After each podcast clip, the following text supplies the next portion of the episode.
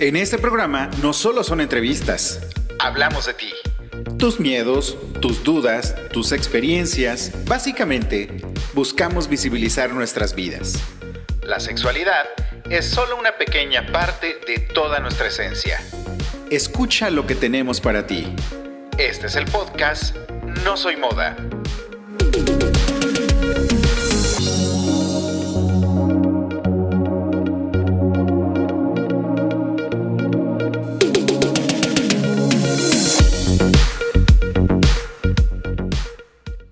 Hola, hola, ¿cómo están? Muchas gracias por escucharnos una semana más en No Soy Moda.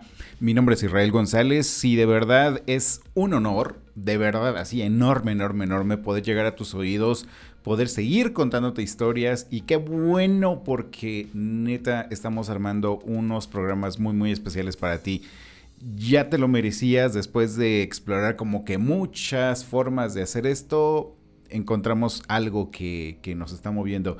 No olvides escuchar los programas anteriores con Jess, cómo construimos una pareja y también...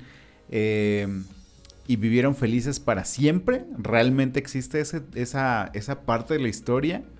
Porque Disney nos lo cuenta de una forma, pero la realidad es otra. Vale la pena que escuches esos dos programas con Jesse Ramírez.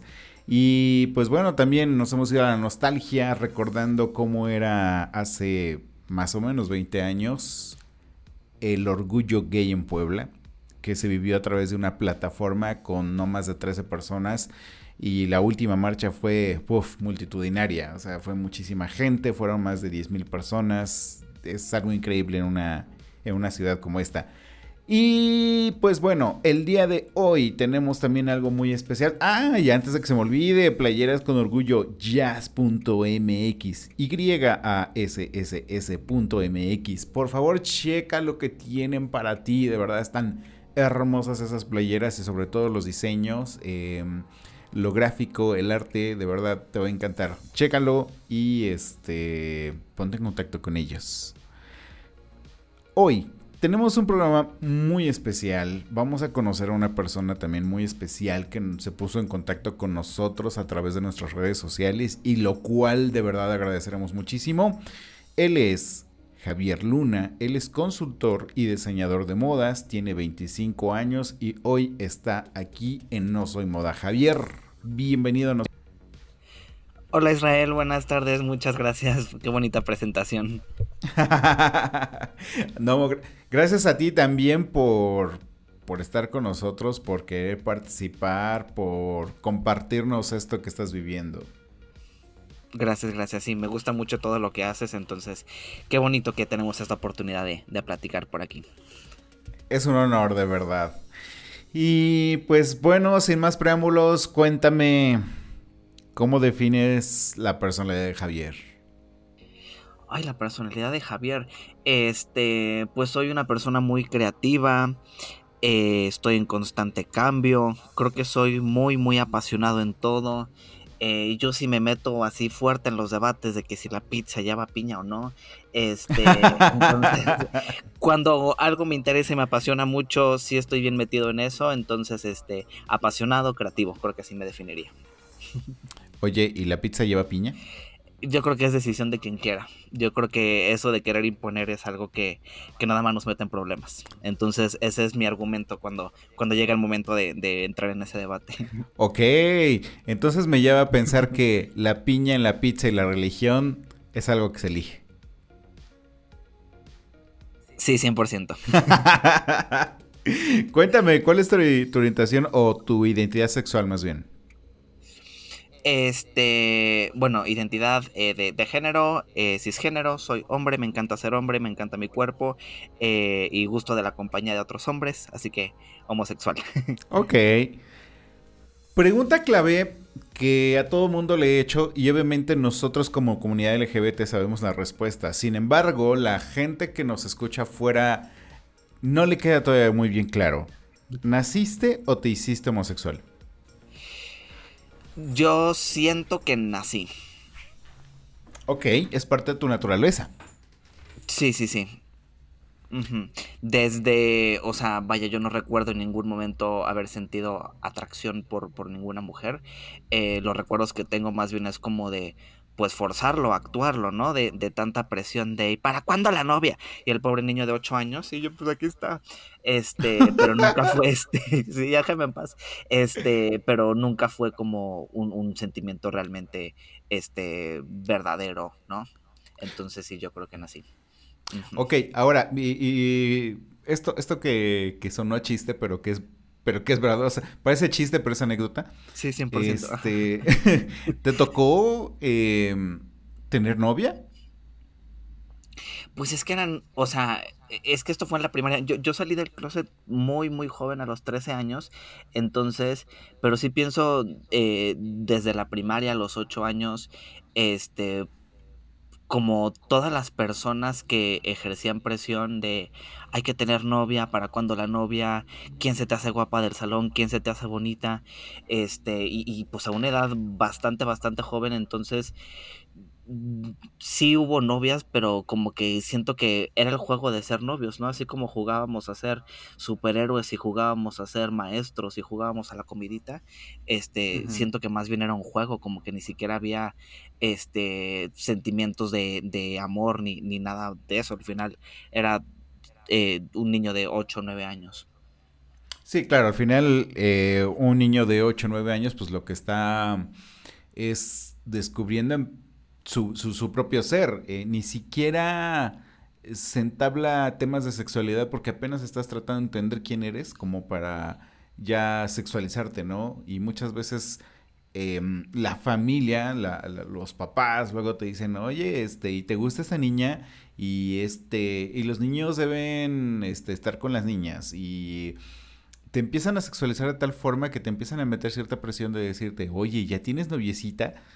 Cuando, cuando un niño de 8 años ni siquiera entiende qué es eso.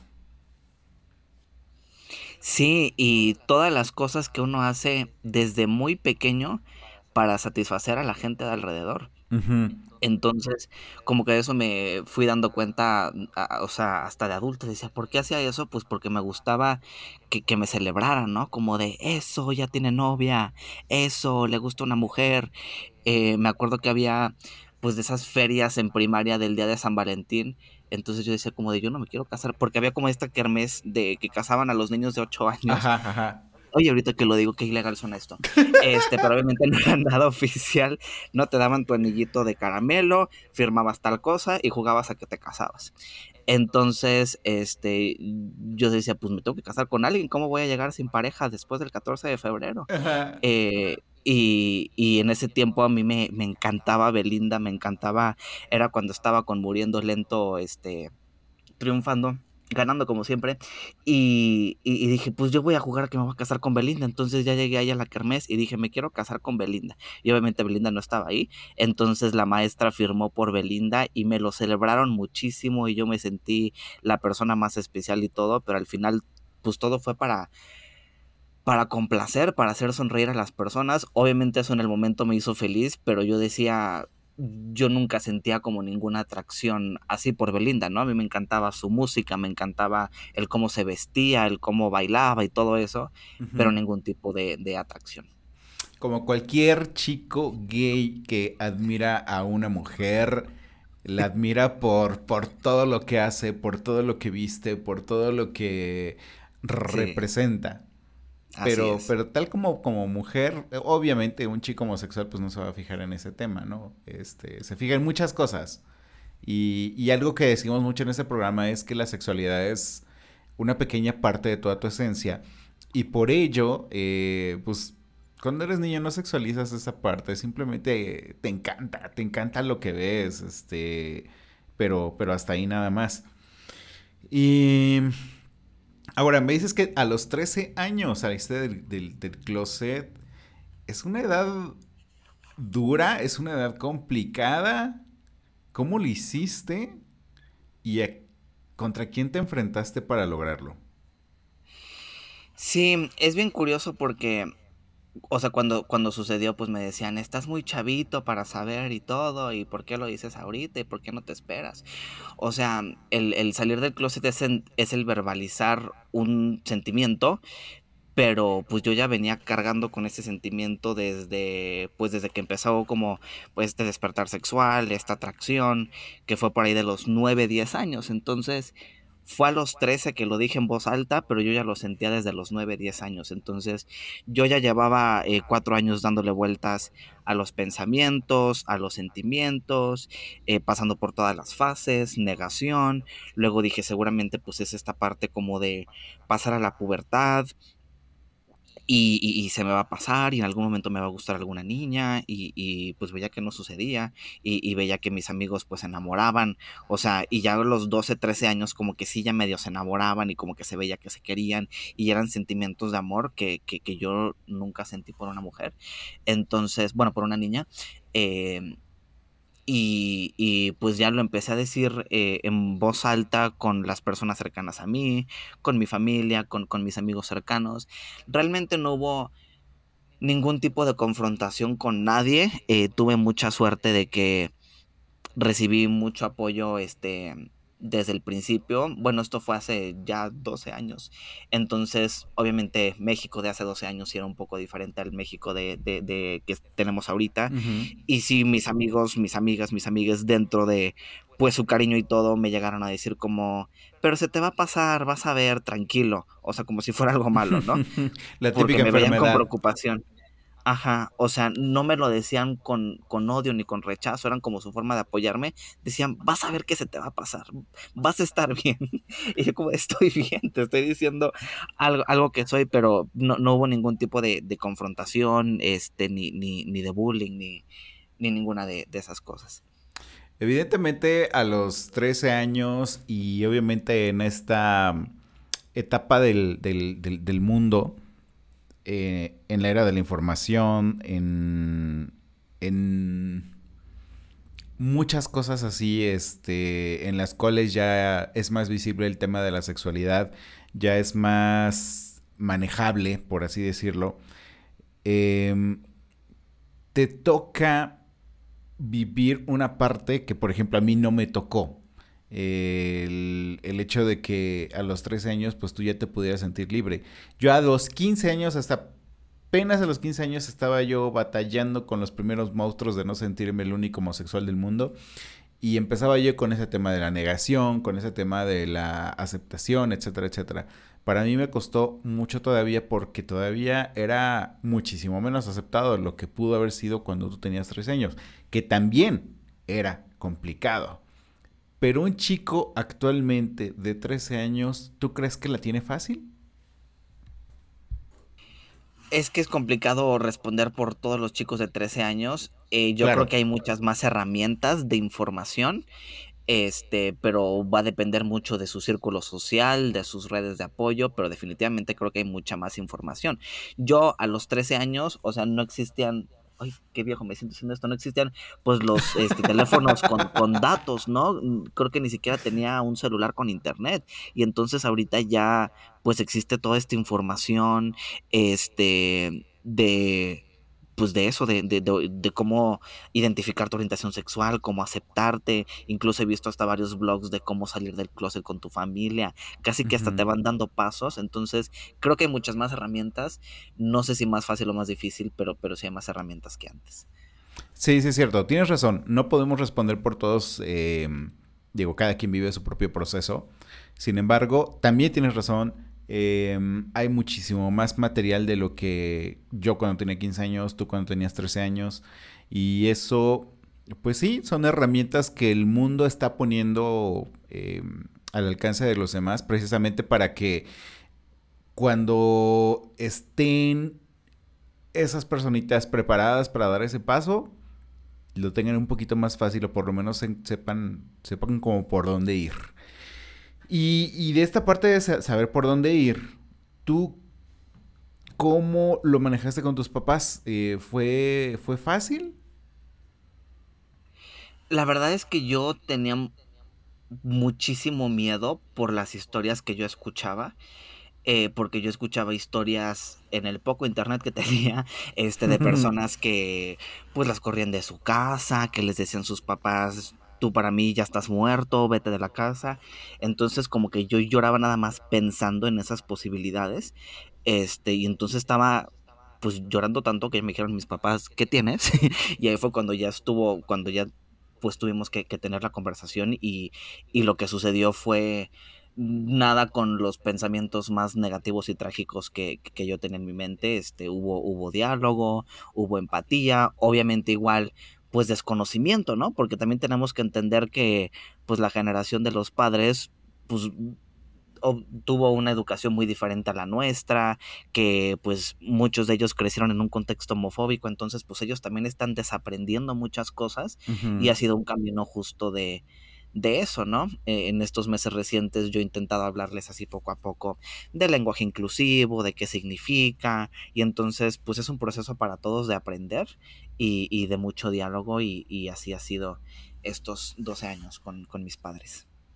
Ok, y cosa que te celebro porque al final del día lo que estás haciendo es reeducar y esa es la segunda parte que yo creo que nos corresponde como, como comunidad LGBT el hecho de reeducar a los adultos y esta información que de pronto mamaron desde que tuvieron, desde que eran niños, que les pasó la abuela, que les pasó eh, el papá, la mamá y que probablemente pudiera ser información incorrecta, el hecho de reeducarlos y darles nueva herramienta, nueva perspectiva, este, incluso nuevo lenguaje, eh, hace que, que una transformación social muchísimo más trascendente, muchísimo más fácil, cosa que de verdad se te agradece porque en el futuro eh, tú habrás sembrado esa semilla no solamente con tu familia, sino esa semilla se va a ir sembrando de más en más con más personas. Y este. Y algo que, em, que también veo que estás haciendo es traducirlo al lenguaje que tú en este momento conoces. Me dijiste que te dedicas, más bien que eres consultor y diseñador de modas. Y esta consultoría y esta necesidad de expresión a través de la moda, ¿cómo es que llega a tus manos? ¿Cómo es que llega a tu mente? Ha sido todo un proceso. Yo al principio estaba segurísimo de que yo quería ser diseñador de moda, de que quería ser el, diseñador que saluda a todos al final de la pasarela y como que hacer vestidos así carísimos, perrísimos. Y luego pues eh, para eso fui a la, universidad y, me encantaron todas las clases y todo, pero aprendiendo un poco más pues de eh, cuestiones de cambio climático, de cuestiones de justicia social, me di cuenta que eso es algo que, me apasiona muchísimo. Entonces me di cuenta que tengo varios intereses y, dije cómo juntar todos estos intereses porque soy una persona muy creativa, soy una persona muy visual, me gusta seguir diseñando y todo, pero no, no me veía yo pues diseñando en una empresa que produce miles de millones de prendas desechables, hechas de materiales horribles que contaminan y hacen tanto daño, ¿no?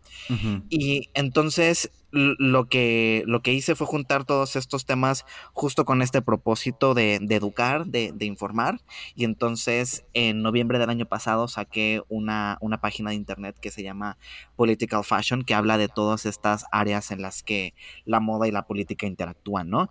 Al final, pues, este, estamos usando ropa casi todo el tiempo, ¿verdad? Y pues somos personas este, políticas y entonces hablamos de todas estas cuestiones de moda y sustentabilidad, ¿no? Cómo educar a, los consumidores para que puedan hacer compras más informadas.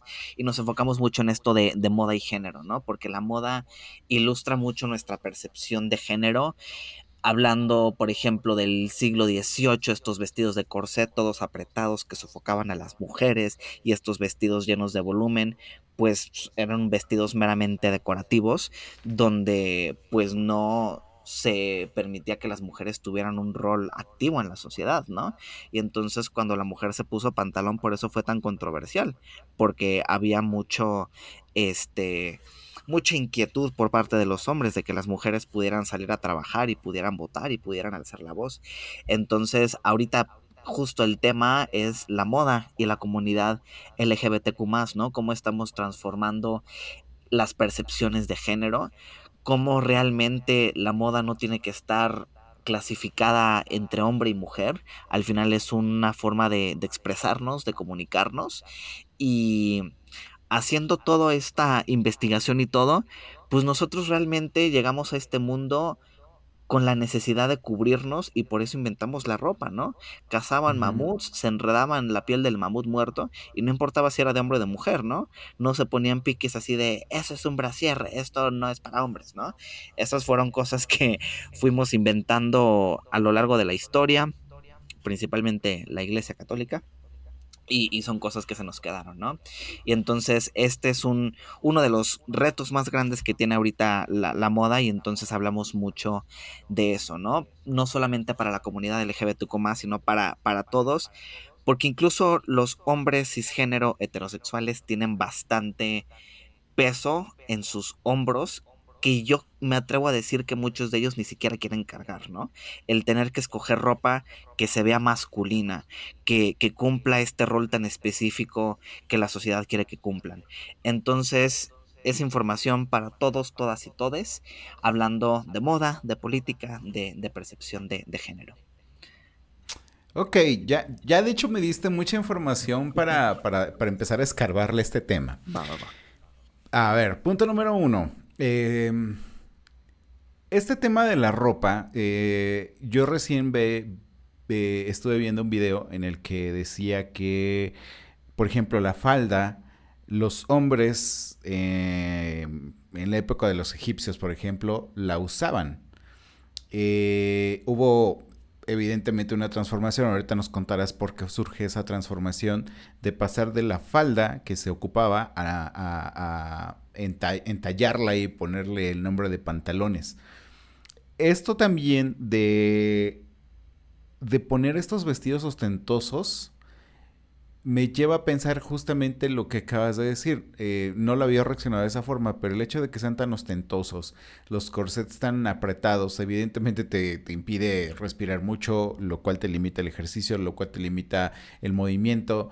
Eh, no sé, no veo a una mujer este, bajando 30 escalones con tremendo vestidazo a pesar de que se veía tan espectacular, este, pues yo creo que también era como muy limitante. Y eso, como dices, limitaba el poder, ¿no? Cosas que se me hacen muy, muy interesantes y que a lo mejor no hemos reparado eh, en ese. En, esa forma de ver las cuestiones de, la ropa. Entonces, remontándonos un poco la historia. Eh, surge la falda sí o no antes de que conociéramos el pantalón. Sí, claro, pues es que, o sea, nos podemos poner filosóficos de qué es una falda. Una falda es una de las cosas más sencillas que hacer, entonces, desde que matábamos al mamut y enredábamos al mamut muerto, pues eso técnicamente es una falda, ¿no? Eh, una clase de este cosa que iba arriba del taparrabos para proteger un poco más del frío.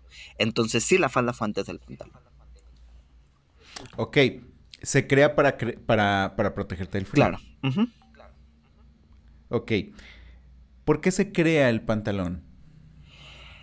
¿Para más frío?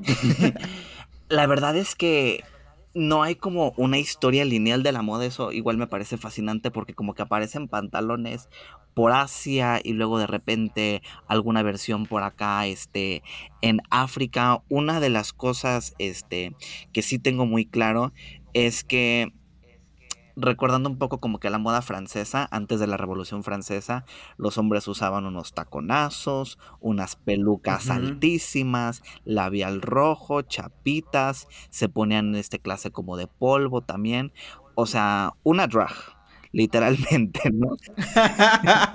Una drag este, socialmente aceptada. Exactamente, ¿no? Y además el rey, o sea, sí se vestía el rey. Y de hecho, este, pues el rey usaba los tacones más altos, ¿no? Así como de aquí nadie es más alta que yo, mi ciela. Entonces...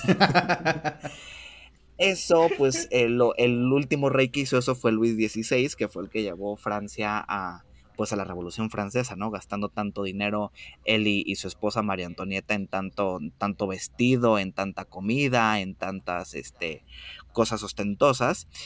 Y después de eso, lo que querían era que los hombres se vistieran específicamente con esta función de servir, de, proveer eh, económicamente a, su familia. Y entonces como que todas estas cosas que Luis XVI representaba eran malas. Y entonces ahí como que empezaron a decir, no, los hombres usan pantalones y tienen que usar traje. Y entonces como que después de ahí los hombres dejaron de usar tacones y fue algo que se fue más hacia las mujeres. Y a partir de ahí es como que el pantalón se volvió algo masculino este, específicamente. Oye, y hablando por ejemplo del tacón, ¿crees que el tacón en los zapatos em, haya sido también un instrumento para de control? Mm. Sobre todo en las mujeres. Ah, bueno, no necesariamente de control, porque o sea, al principio lo que se quería era pues mostrar esta altura, ¿no? Si el rey era más chaparro es como de no, yo soy el más alto, yo soy el que manda aquí. Entonces más que nada era un elemento visual para mostrar poder. Ok. Em, como para restricción de las mujeres, pues es más esto, los vestidos eh, si, si ven los libros, incluso veo que las mangas estaban tan entalladas que ni siquiera podían, este, por ejemplo, alcanzar algo que estaba arriba, ¿no? No podían mover mucho los brazos, estaban como, como marionetas. Entonces era una restricción del cuerpo eh, que te sofocaba el abdomen, pero también las piernas, luego no se podían sentar, los brazos tampoco, como que era nada más para saludar de mano y comer y eso es todo. Ok. Wow. ¿En qué momento de la historia em, cambiamos hacia el pantalón como actualmente lo conocemos? Y remontando un poquito al, video que te comentaba, eh, la mañana lo vi y pues sí, evidentemente veo a muchos hombres protestando por el tema de este de, de, la idea de usar falda, ¿no? Y todo el mundo como defendiendo esa pequeña masculinidad frágil. Y yo lo único que pensé fue, qué frío. O sea, yo estoy acostumbrado a un pantalón y de hecho cuando veo a una chica en invierno con falda, sin calceta, por ejemplo, sin media, yo digo, qué frío. O sea, no concibo el frío en, en, las piernas, se me hace muy, muy incómodo pero no sé si eso tenga que ver o, o, cómo es que, como que, cómo es que llega a nuestra historia, cómo es que llega al, cuerpo de lo que actualmente conocemos. Sí, este tema de, de, la falda y del frío, pues es toda una controversia ahorita justo con los uniformes, ¿no? Que las niñas se mueren de frío, pero dicen las niñas usan falda y la niña toda pálida y con este faringitis.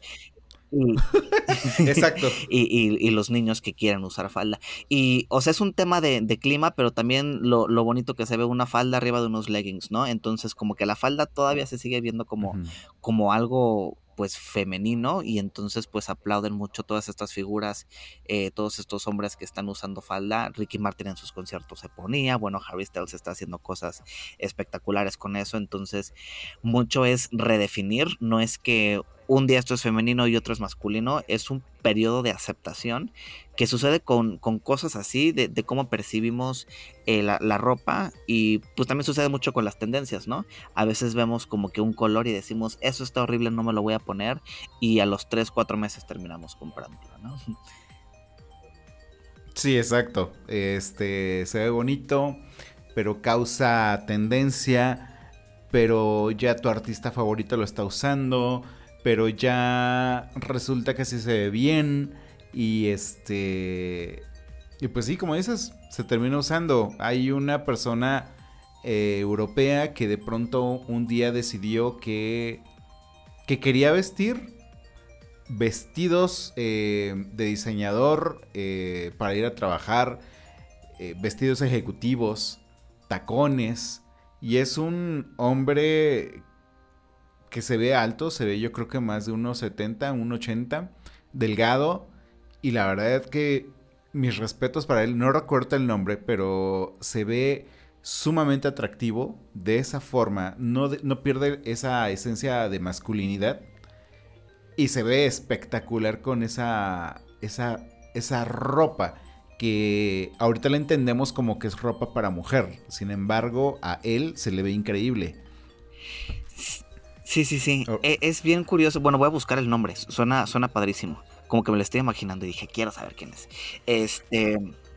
Es bien curioso porque cuando las mujeres se visten con ropa masculina, entre comillas, un traje, una corbata, hay un poquito de resistencia, pero en general termina siendo aceptado, ¿no? Porque es una mujer empoderada, una mujer ejecutiva, una mujer, este, pues lista para, para, para hacer cosas, ¿no?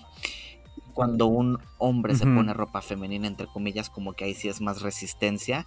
Y pues esto también tiene que ver con, pues, la sociedad machista, ¿no?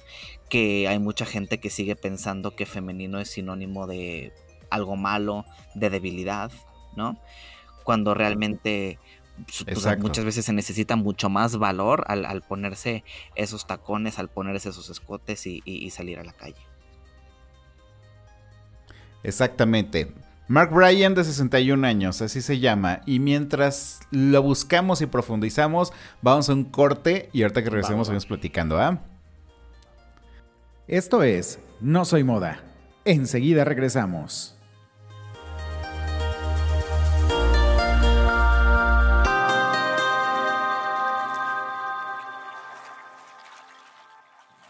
Hola, yo soy Agli Potter. Y yo soy Alberto Cers. Somos un podcast LGBTQ dedicado a deconstruirnos cuestionándonos tabúes, moral, tradiciones, heteronorma, amor romántico, la vida y nuestra propia existencia. Con un toque de buen humor, sarcasmo y chismecito. Un episodio nuevo cada jueves. Escúchanos a través de YouTube y de tu plataforma de podcast favorita. Somos, como, tú, Rábanos chilangos. Hey, estamos de regreso. Esto es No Soy Moda.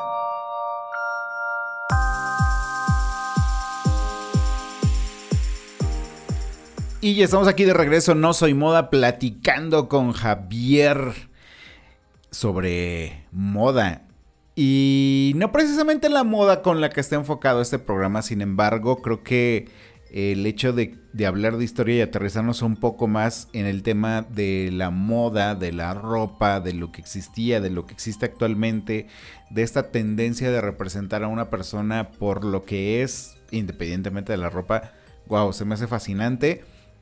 Confieso que yo en algún momento le dije a Javier, no tengo idea de moda, no tengo idea de, de qué hablar, pero bueno, armamos el programa y vemos cómo sale. Creo que nos está saliendo bastante interesante.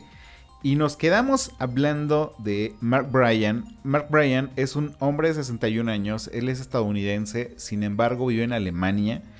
Em, es un hombre heterosexual, cisgénero, este, es abuelo incluso. Y de verdad, es un hombre que, que desafió los estereotipos de género y uno de sus eslogans es de lo que me pongo no cambia quién soy. Y de verdad, métete a Google, busca sus fotos, este, tiene una masculinidad súper marcada con todo y los atuendos que utiliza. No sé si tú ya, tú ya lo has visto, este, Javier. Justo lo estaba viendo ahorita en el corte y está espectacular. O sea, no solo la, que es una falda, o sea, son unas faldas padrísimas, o sea, no es cualquier falda, son unas faldas padrísimas y, lo combina increíble, está, está fascinante. Sí, exacto. Yo creo que le invierte mucha, mucha, mucha lana a, su, a sus outfits, porque la verdad es impresionante, o sea, ¡ah! Me vuelve loco su Instagram. Mark Bryan 911. Mark con K, Brian con Y. Wow, está espectacular. ¿Qué tuvo que haber pasado, Mark, a tu perspectiva, Javier, para que de pronto decidiera hacer esto? Porque se pone zapatos de tremenda aguja. ¿Qué crees que pudo haber pasado por su cabeza? Pues es que habrá que conocer su historia, la verdad es que no, no conozco mucho su historia, pero pues justo por eso mi página se llama Political Fashion, ¿no? Porque muchas veces el vestirte con la ropa con la que te quieres vestir es una declaración política porque vas en contra de lo que la gente te dice que debe ser y de cómo te debes vestir. Entonces, pues está, y, yo creo que ese es un tema para muchas personas, ¿no? Que muchas personas quieren vestirse de cierta forma y sienten esta represión, esta incomodidad de me van a juzgar, es que yo por mi género no debería vestirme así, o con este color, o con esta prenda, o con este accesorio, con este maquillaje, o con este color de pelo. Y pues celebro mucho a la gente que, que se atreve a, romper estos estereotipos. Y de hecho, Mark Bryan ni siquiera tiene cabello. Y lo hace ver espectacular también. Sí, sí, sí. Oye, ¿tú has usado falda? No, no, no, no, nunca me ha llamado la atención. ¿Te atreverías a usarla? Sí, sí me atrevería. Más que nada pienso como en la, en la parte pues funcional, como que yo siempre ando deprisa, entonces siento como que no es muy eh, práctico para correr. siento que, siento que, o sea, inclusive, aunque estamos en, la época de, pues, el spandex y todo, sí, sí te restringe un poco de, y ahí se me subió y ahí no puedo como que correr lo suficiente. Entonces, es un tema más de funcionalidad, no es un tema de, masculinidad frágil. Tú en ese momento, digo, dedicándote a la moda, este, diseñando, creando, no, no sé, no concibo que tú seas una persona con una masculinidad frágil, ¿o sí? No creo, yo tampoco creo. De repente sí hay como que pensamientos que me cuestiono que digo, ¿y esto por qué? O sea, digo, me gusta mucho la ropa masculina, me encanta ponerme trajes, me encanta ponerme corbata, este, pero no, yo no me considero una persona con, con masculinidad frágil. Ok. Em, hoy en día, este, este tema de, de empezar a, por ejemplo, pintarse las uñas. Pintarse las uñas, yo ya lo hice. Y al igual que imaginarme el tema de usar este falda, para mí fue incómodo el tener las uñas pintadas se siente cierta sensación como fría, se siente cierta sensación como, como rara. Sin embargo, eso no, no delimitó mi, mi, masculinidad. Digo, mi hija fue la que morilló a, a, a, pintarme las uñas, fue la que dijo, yo quiero pintarme las uñas, pero también quiero que te las pintes tú. Ella termina pintándome las uñas a mí y, y fue muy padre, fue muy padre la experiencia. Pero lo único que no me gustó a mí fue esa sensación de, del barniz en la uña, esa pequeña sensación, no sé, como de frío que se transmite. Creo que tengo pedos con el frío. Pero, este, pero está marcando cierta tendencia también, ¿no? El hecho de que los chicos se pinten las uñas y, y ya no haya problema con ello. Sí, ese es todo un tema, las uñas en específico. Porque aquí también hay que hablar de las personas que dicen no soy homofóbico, pero sus acciones dicen lo contrario. Porque hay personas de la comunidad LGBTQ que se han pintado las uñas, bueno, hombres gays específicos, eh, que se han pintado las uñas por décadas, ¿no? Y entonces como que hubo mucho rechazo de no, eso es para personas gays y eso es para mujeres. Pero últimamente que estamos viendo que hay hombres eh, cisgénero heterosexuales que se están pintando las uñas, ¿no? Eh, vemos a Bad Bunny, vemos a Camilo, vemos a Harry Styles, que pues hacen esto que los hombres gays han hecho por décadas y entonces ahora sí se vuelve pues tendencia, ¿no?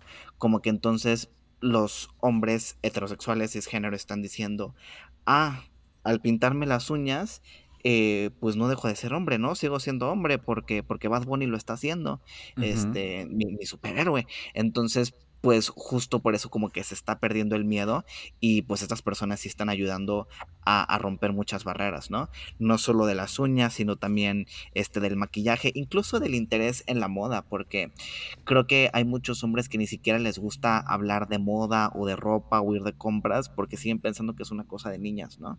Y entonces como que cuando se ve un hombre que se viste bien, con un pantalón que le queda bien, que se pone loción, ya empiezan a pensar que, que es gay, ¿no? Cuando realmente es un tema de, de presentación, yo creo que incluso un tema de amor propio propio, porque uno se siente espectacular cuando, cuando se ve bien, te ves al espejo y dices, qué padre, no por los demás, sino por uno mismo.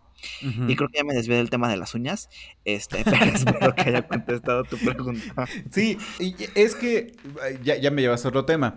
Eh, por ejemplo, yo soy una persona que usa una sola loción, o sea, si tú le preguntas a Israel, este, a, qué huele, te puedo decir a este 212 VIP.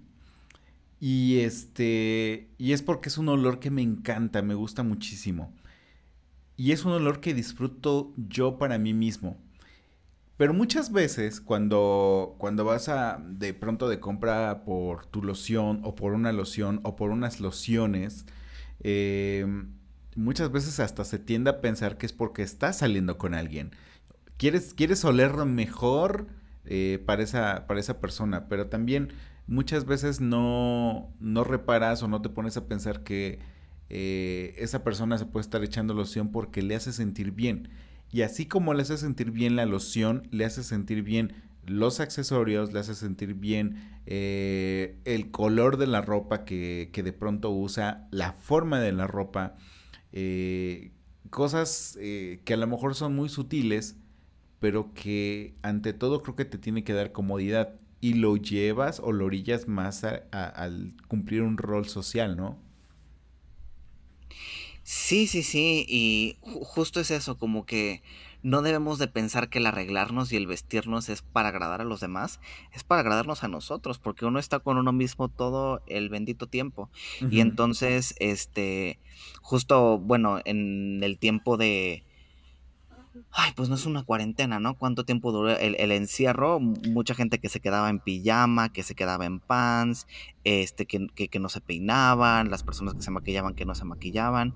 Pues eso también eh, colaboró a que los índices de depresión eh, subieran tanto, ¿no? Porque pues no sales así a la calle, no, uno no se siente bien de estar todo el día en pijama, de estar todo el día en pants, aunque digan que es algo cómodo después del tercer cuarto día, o sea, no está padre, no es por las demás personas, es un acto de, amor propio hacia, hacia uno mismo, hacia uno mismo. Eso es completamente cierto y también es muy cierto que en esta época de pandemia que pasamos, eh, muchísima gente se deprimió, entre ellos yo te lo puedo decir, yo me quedé sin empleo, eh, de pronto me veía yo todo el día en la casa y llegó un momento en el que ya esta hueva te da arreglarte, ya esta hueva te da eh, siquiera peinarte. Y, y cuando yo sentía que ya estaba tocando el suelo, yo lo que tenía que hacer era levantarme, darme la ducha, arreglarme y lo hacía para mí, para verme bien frente al espejo y para seguir encerrado en mi casa. ¿Por qué? Porque no había a dónde ir, no tenías que salir. Entonces, este, era, era, seguía la depresión, pero ya no por el sentirme fodongo, sino pues ya por otras cosas, ¿no? Pero sí, el hecho de que te cambies, el hecho de que te arregles para ti mismo, en serio que sí te levanta muchísimo, te ayuda muchísimo. Sí, sí, sí. Y, o sea, y otra cosa que agregar es que también el, arreglarse y, el vestirse bien y todo no necesariamente está asociado como con dinero, ¿no? Porque muchas eh, influencers o, medios de comunicación nos dicen que hay que estar comprando y comprando y comprando. Realmente el, el arreglo personal no tiene que ver con comprar ropa nueva, tiene que ver con lavarse la cara, peinarse, ponerse lo que no sea una pijama, unos pants y, vestirse bien para sentirse bien con uno mismo, independientemente de lo que se pueda o no se pueda gastar, o de lo que se tenga o no se tenga. Es correcto. Oye, tengo otra duda, y, esto a lo mejor me saca un poco del, ¿cómo se llama? Del contexto. Pero... Em, un diseñador, en este caso como tú, crean ropa, crean diseños, crean, eh, explotan su potencial para crear cosas espectaculares. Pero son cosas espectaculares que tú, ciudadano de pie, no te las vas a estar poniendo todos los días. Uno, porque creo que ese, ese ingenio y ese desarrollo de, de esa ropa cuesta cara, como, como este, comenzabas a plantearlo. ¿Cuál es la idea de presentar ese tipo de ropa disruptivo? Si es una ropa que, por ejemplo, para ciudadanos de a pie, este, o por lo menos de Uber, no alcanza, em, ¿para qué se crea? Tengo una teoría que yo en algún momento vi con este Merlín Castell, pero a ver, cuéntame tú. Hablando de la ropa de desfiles de moda, ¿no? La que se presenta en estas pasarelas en, en, Europa, en Nueva York, este, que es ropa súper sofisticada, muchas veces extravagante, que si dices, tú no ves a la calle caminando así, ni en la ciudad más este, rica, progresiva, fashionista del mundo, ¿no?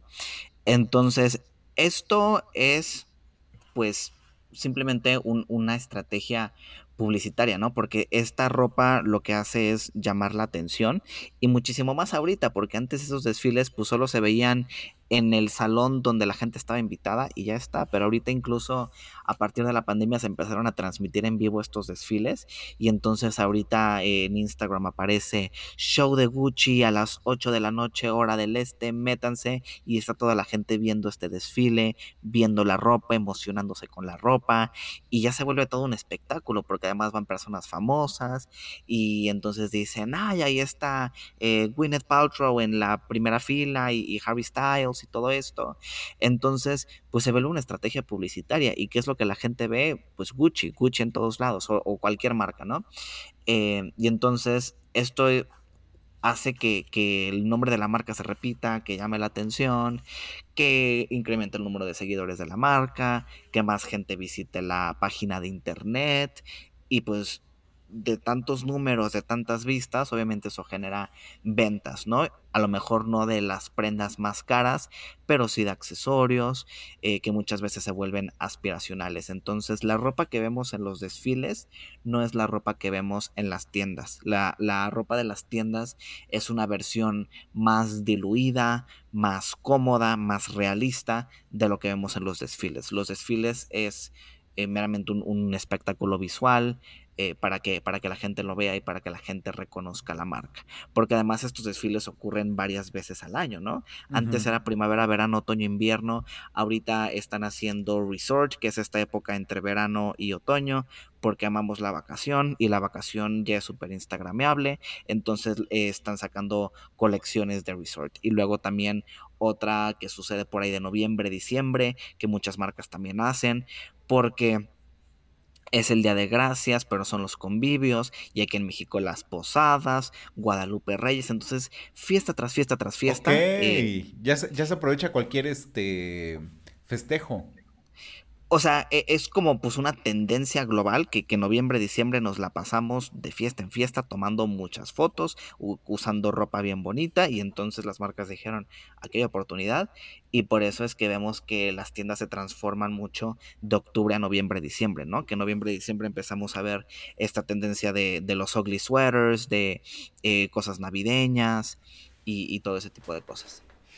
Algo que comentaba Merlin Castell, que era la, teoría también que te decía yo, es que muchas veces la ropa de pasarela era alquilada para producciones de videos, videos musicales, para producciones de películas, em, teatro, que era este sitios donde realmente se podía lucir ese tipo de ropa, donde evidentemente se le da más publicidad también. Em, ¿Tú qué, qué opinión tienes al respecto? Sí, esos, esa ropa que vemos en los desfiles, pues es justo meramente espectáculo. Entonces puede llegar a las alfombras rojas, porque las alfombras rojas también son un espectáculo. Entonces eh, se, llegan a ver a las celebridades utilizando ese tipo de vestidos, videos musicales puede ser. Sin embargo, no es tanto como que alquilen eh, la ropa necesariamente porque la ropa de los desfiles de moda pues está ajustada a las modelos, porque es ropa no realista, ropa que no utilizaríamos en el día a día. Entonces, uno ve un vestido entalladísimo, corset, con una cola súper dramática, pues todo eso está medido para que le quede como guante a la modelo. Pero eso quiere decir que solamente la modelo lo puede usar. O alguien muy que tenga unas medidas muy parecidas o un cuerpo muy parecido. Entonces puede ser que esa misma idea se traduzca este, a, para que la use tal celebridad. Pero entonces la celebridad dice, quiero ese vestido que vi en la pasarela y entonces el diseñador va y hace el mismo vestido, pero ajustado a las medidas de, la celebridad o del cliente o del actor o actriz que lo pida. ¿Hacer un vestido de esos es caro? Pues depende mucho de del vestido, este, pero generalmente los vestidos de desfile sí son muchas horas de trabajo, eh, son materiales este, caros, y, mucho es el trabajo, es la construcción. A mí me, encanta, me fascina, suspiro de placer ver como videos de eh, casas de taller como, como Dior, que hasta se ponen batas de laboratorio para, para, construir la ropa, porque le tienen un respeto a los materiales y a la tela, y entonces mucho trabajo es artesanal. Entonces sí es una maravilla el, trabajo que, que, sucede detrás de, de ese tipo de ropa. Wow. Javier, de verdad, Híjole, creo que todavía me queda. Me quedan muchas preguntas al aire. Este, ojalá y nos des oportunidad de hacer una segunda parte. Y a ti que nos escuchas, si, si, si, tienes dudas, si quisieras preguntar algo, Javier, pues adelante. No sé si tú, Javier, estés dispuesto a ello. Sí, claro, claro que sí. Este, pues hacemos una segunda parte de moda. ¿Qué te gustaría saber? ¿Qué, qué, le preguntarías a Javier para este, ir despejando dudas? Y pues ya para finalizar, Javier, ¿algún consejo o alguna conclusión? Ay, algún consejo, pues justamente utilizar la ropa como medio de comunicación, como método de expresión para ser tu auténtico ser. Em, para muchas personas el, el, ser quien eres es un acto político porque muchas veces te han dicho que no debes ser como eres, que no te debes ver como te ves, que no debes actuar como actúas y entonces este escúchate, ten conversaciones contigo para que identifiques ese auténtico ser que eres y también poder celebrarlo a través de la ropa, con tantos colores, con tantas cosas tan espectaculares que se pueden hacer con la ropa. Ok. Y por último, Javier, ¿dónde te encontramos? Me encuentran eh, en Instagram, Twitter y TikTok y Javier Luna, en todos lados soy así, entonces me pueden seguir por ahí y la página de internet para leer mucho más de esto es www.political.fashion y tenemos contenido nuevo todos los viernes. Perfecto. Eh, pues muchísimas, muchísimas, muchísimas gracias Javier por este, por estar con nosotros, por aceptar la invitación, por compartirnos esto. Eh, vuelvo y repito, yo no entendía de moda. Me diste, yo creo que el punto uno por ciento de esto que necesitamos entender para amar lo que día a día nos ponemos, para amar lo que día a día eh, disfrutamos para nosotros mismos. Y ya después nos vestimos para los demás. Pero creo que quien se debe vestir para sí mismo es nosotros mismos, ¿no? Claro, claro, 100%. Muchísimas gracias, Javier. Gracias a ti, Israel. Y gracias de verdad a ti por escucharnos. Y recuerda que si estás en iTunes Podcast, por favor regálanos Cinco, cinco estrellitas, no menos. Cinco, creo que las merecemos, ¿eh? Yo sé lo que te digo. También, este, regálanos algún comentario. Esto de verdad nos hace llegar a más gente a través de la plataforma de, iTunes. También síguenos en Spotify, si es, que nos si es que nos encuentras por allí, pues nada más dale seguir para que estés enterado de cuando lanzamos nuevos programas. Eh, también puedes seguirnos en nuestras redes sociales, en Instagram como no soy moda-podcast, en Twitter como no soy moda-p, en Facebook como no soy moda, el podcast y también estamos en YouTube, búscalo así como podcast no soy moda. Y pues también gracias a Jazz, jazz.mx por patrocinarnos, entra a su página y checa su catálogo por favor. Eh, y si puedes, presúmelo en tus redes sociales. Una vez que te llegue tu playera, por favor, presúmelo en tus redes sociales.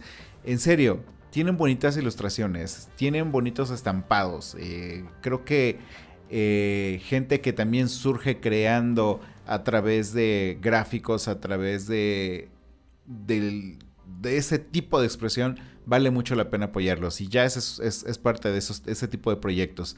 ¿Sale? Pues nada, nos escuchamos la siguiente semana. Adiós.